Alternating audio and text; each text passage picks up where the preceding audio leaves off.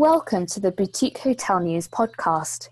Here we share the latest news, comment, and opinion from across the boutique, luxury, and lifestyle sectors, along with thought provoking interviews with industry leaders. My name's Eloise Hanson, news editor at BHN and host of this week's episode.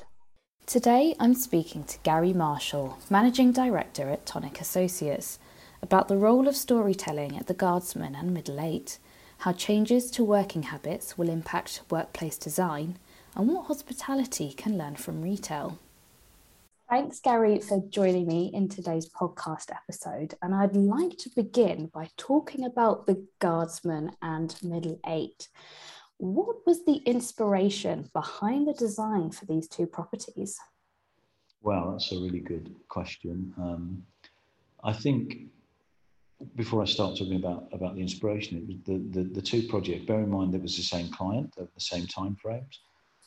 So um, the great challenge was um, two very, very different projects, difference in size, difference in location. One was a new build, one was a, uh, a refurbishment. Um, and the idea was to create a new urban brand for that particular client in very different ways. So we started by looking at the client, looking at what the client's values were. Um, and it was really um, this particular client has a real purpose in what they do. They do a lot of work with um, uh, modern slavery and trafficking and all that sort of stuff. So they've got a charitable foundation as well behind it. So there was a, there was a real uh, luxury of purpose message that we wanted to get into both. Mm-hmm. But because they were very different, um, you know, it's how we actually integrated that message in, into it.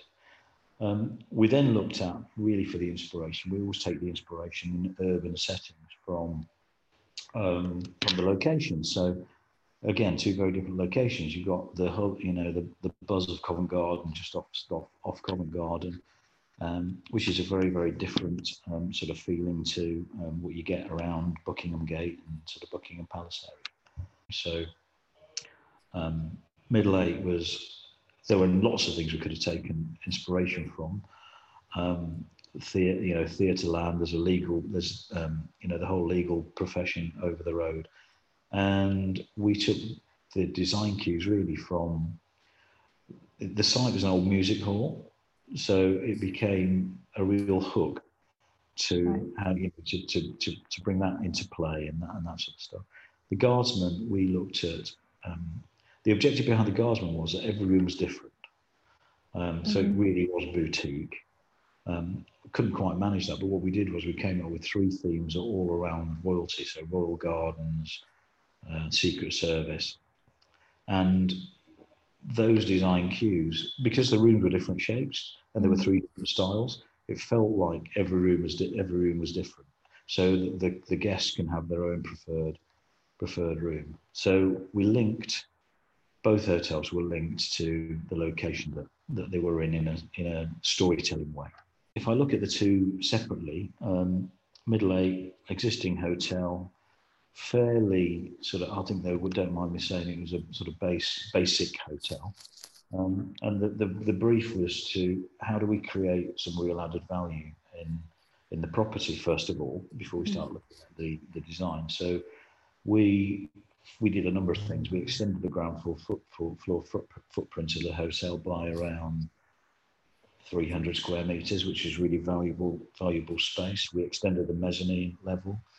We repositioned all of the services. There's, there were two basements at that hotel, so we repositioned um, the ground, lower ground floor services to the second lower ground floor to create some space down there. But the main um, the main piece that's really that was that I'm most proud of actually in the hotel in that hotel is on the first floor there were a lot of conference and banqueting meeting room facilities, no windows in any of those um, spaces, and we were able to turn that sort of secondary space, I think, secondary space for this location, into the most the most premium space by adding roof lights. We created 10 amazing suites out of that space. The Guardsman's very different. Um, interesting challenge that we were doing the two at the same time. But the Guardsman is a new build, first of all, mm-hmm. very, very tight site.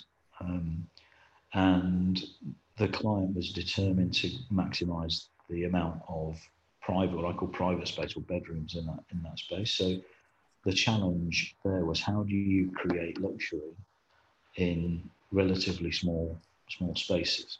Mm-hmm. So how do you what, what, how do you how do you you know give people the feeling of premium? Um, everybody says, "Oh, space is premium," but this was there is there are some spacious spacious rooms. There are some residences in the uh-huh. space. Uh-huh. There are some small rooms, single rooms as well.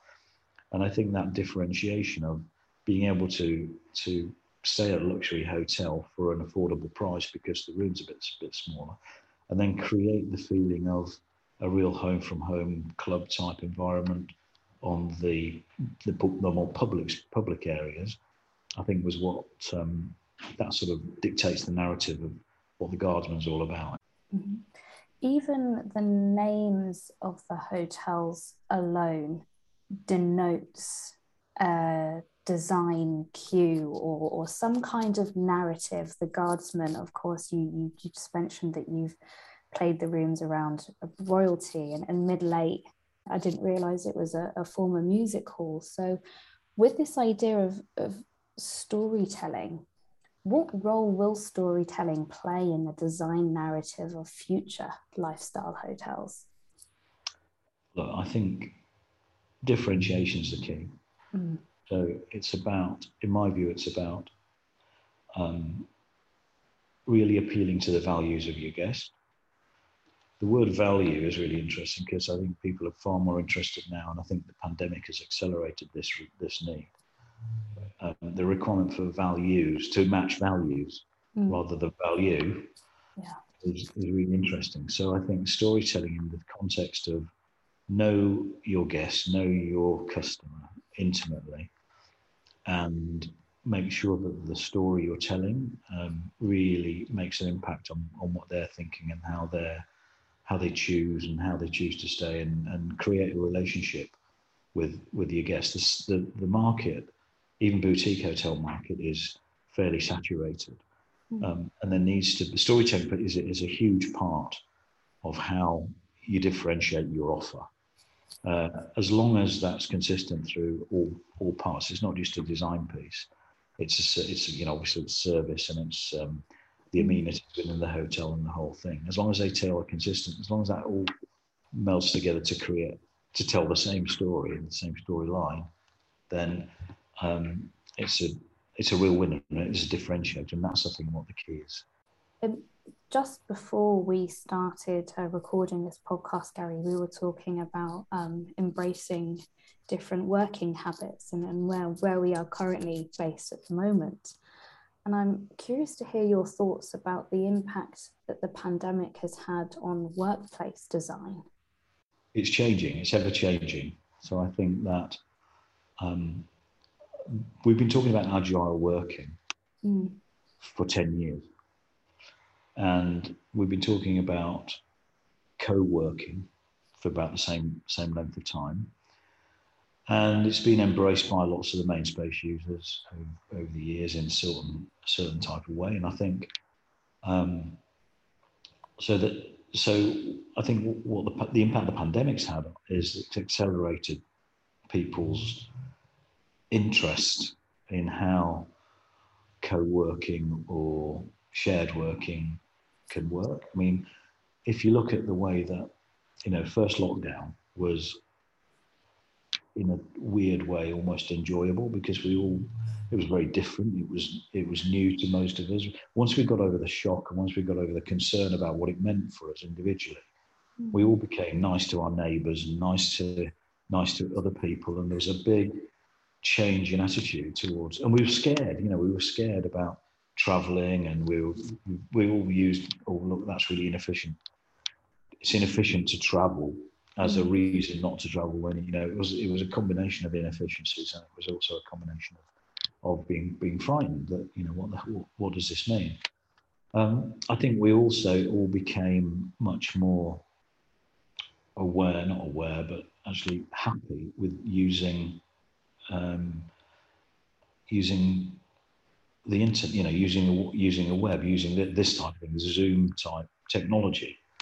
uh, we've all been, you know, we all we used to using it, but it would be used as secondary. Now it's being used primary. So, mm. so I think in terms of what impact does that have on um, on the workplace or, or, on, I think what we'll find is that there's going to be lots of empty space around mm. because once the you know the two meter rule or you know us staying further apart has dissipated, which it is already. Mm we're going to find ourselves, there's going to find, you know, most companies are going to find themselves with too much space because they're going to be working in a hybrid way. And that's what that's happening now. So that's, that's going to free up space for all sorts, all sorts of things. I think co-working as a, is being um, trialed in hotels, it's being trialed in shopping centres, it's being trialed in department stores. And I think the whole, I think the whole hybrid experience space is something that we're going to see more of. I think certainly in the suburbs, co-working spaces are going to expand, you know, going to explode. Mm. Uh, because there's definitely a different, you know, nobody wants to, I don't know, some people may, but no, very few people I speak to want to work all week at from home.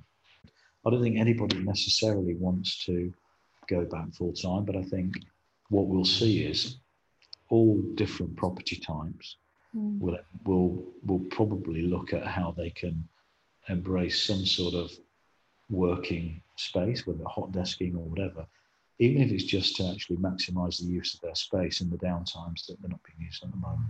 Mm-hmm.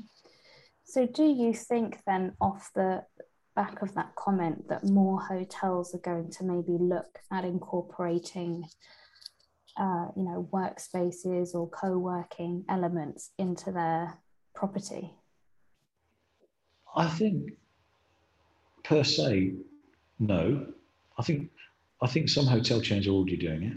I mm. think you know the Andaz are doing it, and Hyatt, some of the Hyatts are doing it, and various others are. Um, there's a really interesting, you know, train of thought that honestly, I've, I've been doing some some work with a friend of mine who um, used to work for Soho House, and he is he tells me that there's a very different mindset to working than social, and the two don't don't fit together.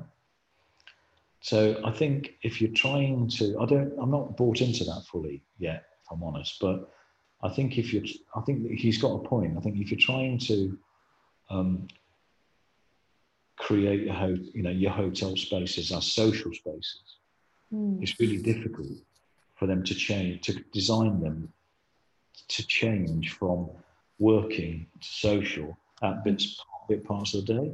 So if I think it's the some of the hotels that may be city centre based or or suburb based that have spare space, whether it's maybe conference and banqueting or conference space or meeting room space, not, not banqueting space, that may be less likely to be used because people are more likely to be doing Zoom calls and that type of stuff in conferencing there might be an opportunity there to create co-working spaces just to attract more people to that brand or or to that location and get and start introducing people to those brand values so that they become used to them and they use them all the time whether it's for co-working for for play and for or for staying mm-hmm. you mentioned earlier gary that um, co-working uh, spaces are now being tried in um, or trialed in retail and i want to focus on retail here um, for a moment because something that i've seen is the repurposing of old department stores into say um, a hotel and i'm I'd like to ask what can hotels maybe learn from retail and, and where is the opportunity here for a collaboration? Retail's failing. Mm for lots of reasons. Well, high street and shopping malls. Mm. So, so let's call it standardized retail. Standardized retail. You know, your, your, your mainstream retail is failing. Why is it failing? It's failing for two reasons. One is that the high street got lazy. You know, it, it's not. It forgot its. It forgot its customer base. It forgot. It didn't forget its customer base. It just just didn't change with the time. So the high street has always been designing for um, Gen X, you know, 20 years ago, 25 years ago, selling product. You go to a shop to buy product. The reality is, these days, that we all shop online, we've all got enough stuff. So the question is, if we've all got enough stuff and we all buy everything online anyway, what are shops for? And the answer is they're for connecting, they're for connecting brands with the mm. public over five senses. You can't do that. You can't do that online. So what can hotels learn from that? They can learn that they need to be connected, more connected with their with their guest base, and I think that's across all channels. So it's it's really understanding your customer, mm-hmm. really understanding the messaging that they want to understand, and, and again, it's back to these value values conversation we had a minute ago. Is that that's where retail's beginning to go. So actually, I think it's depends how whether you're glass half full or glass half empty person. My view on high street or shopping mall retail is that actually it's quite an exciting time. It's not an exciting time if you love going to department stores, mm. but not many people do. Most brands now, the bigger brands, and this will this will move, this will change than other brands. They want to be owning every part of their customer journey the main thing to learn, hotels learning from retailers, it's about communication and connectivity with a guest. And it goes back to everything I've talked about earlier about knowing who your customer is, getting close to them, getting creating a relationship with them, and making that relationship start away from your property, carry on when you're at the property, and then finish um, after you after you've left. I think that's that's the main thing that hotels can learn from retail. There's no way. I would hate to see hotels popping up in really awful, not awful, um, underused retail environments. I don't think that's the answer. I think hotels are, tra- you know, full of transient. You know, it's transient. It's a transient market. Yeah. It, uh, the the difference between hotels and co-living in a department store is very different because I think if you live somewhere you can create, you know, can almost recalibrate the neighborhood. Yeah. You bring more people in. Hotels are slightly different in that people come and go. Yeah. So I, I, I think I'm more interested in the co-living aspect of um, repurposing shopping malls and, and department stores. Do you see co-living as a real growth area? at the moment, especially when it comes to looking at repurposing buildings and, and you know empty stock? I think it's got. I think. I think it's attractive. I think it can be attractive for lots of reasons. I think, you know, um, accommodation is so expensive. Mm. Anyway, I think that if you look at the inefficiencies of a, a typical inner city apartment and the amount of space you use for dining and washing and that sort of stuff. I think mm. uh, you're paying a lot of money per square foot or square meter for, for that type of space. So I think it can be at entry level. I think it can work really well. I like the idea of shared amenity space.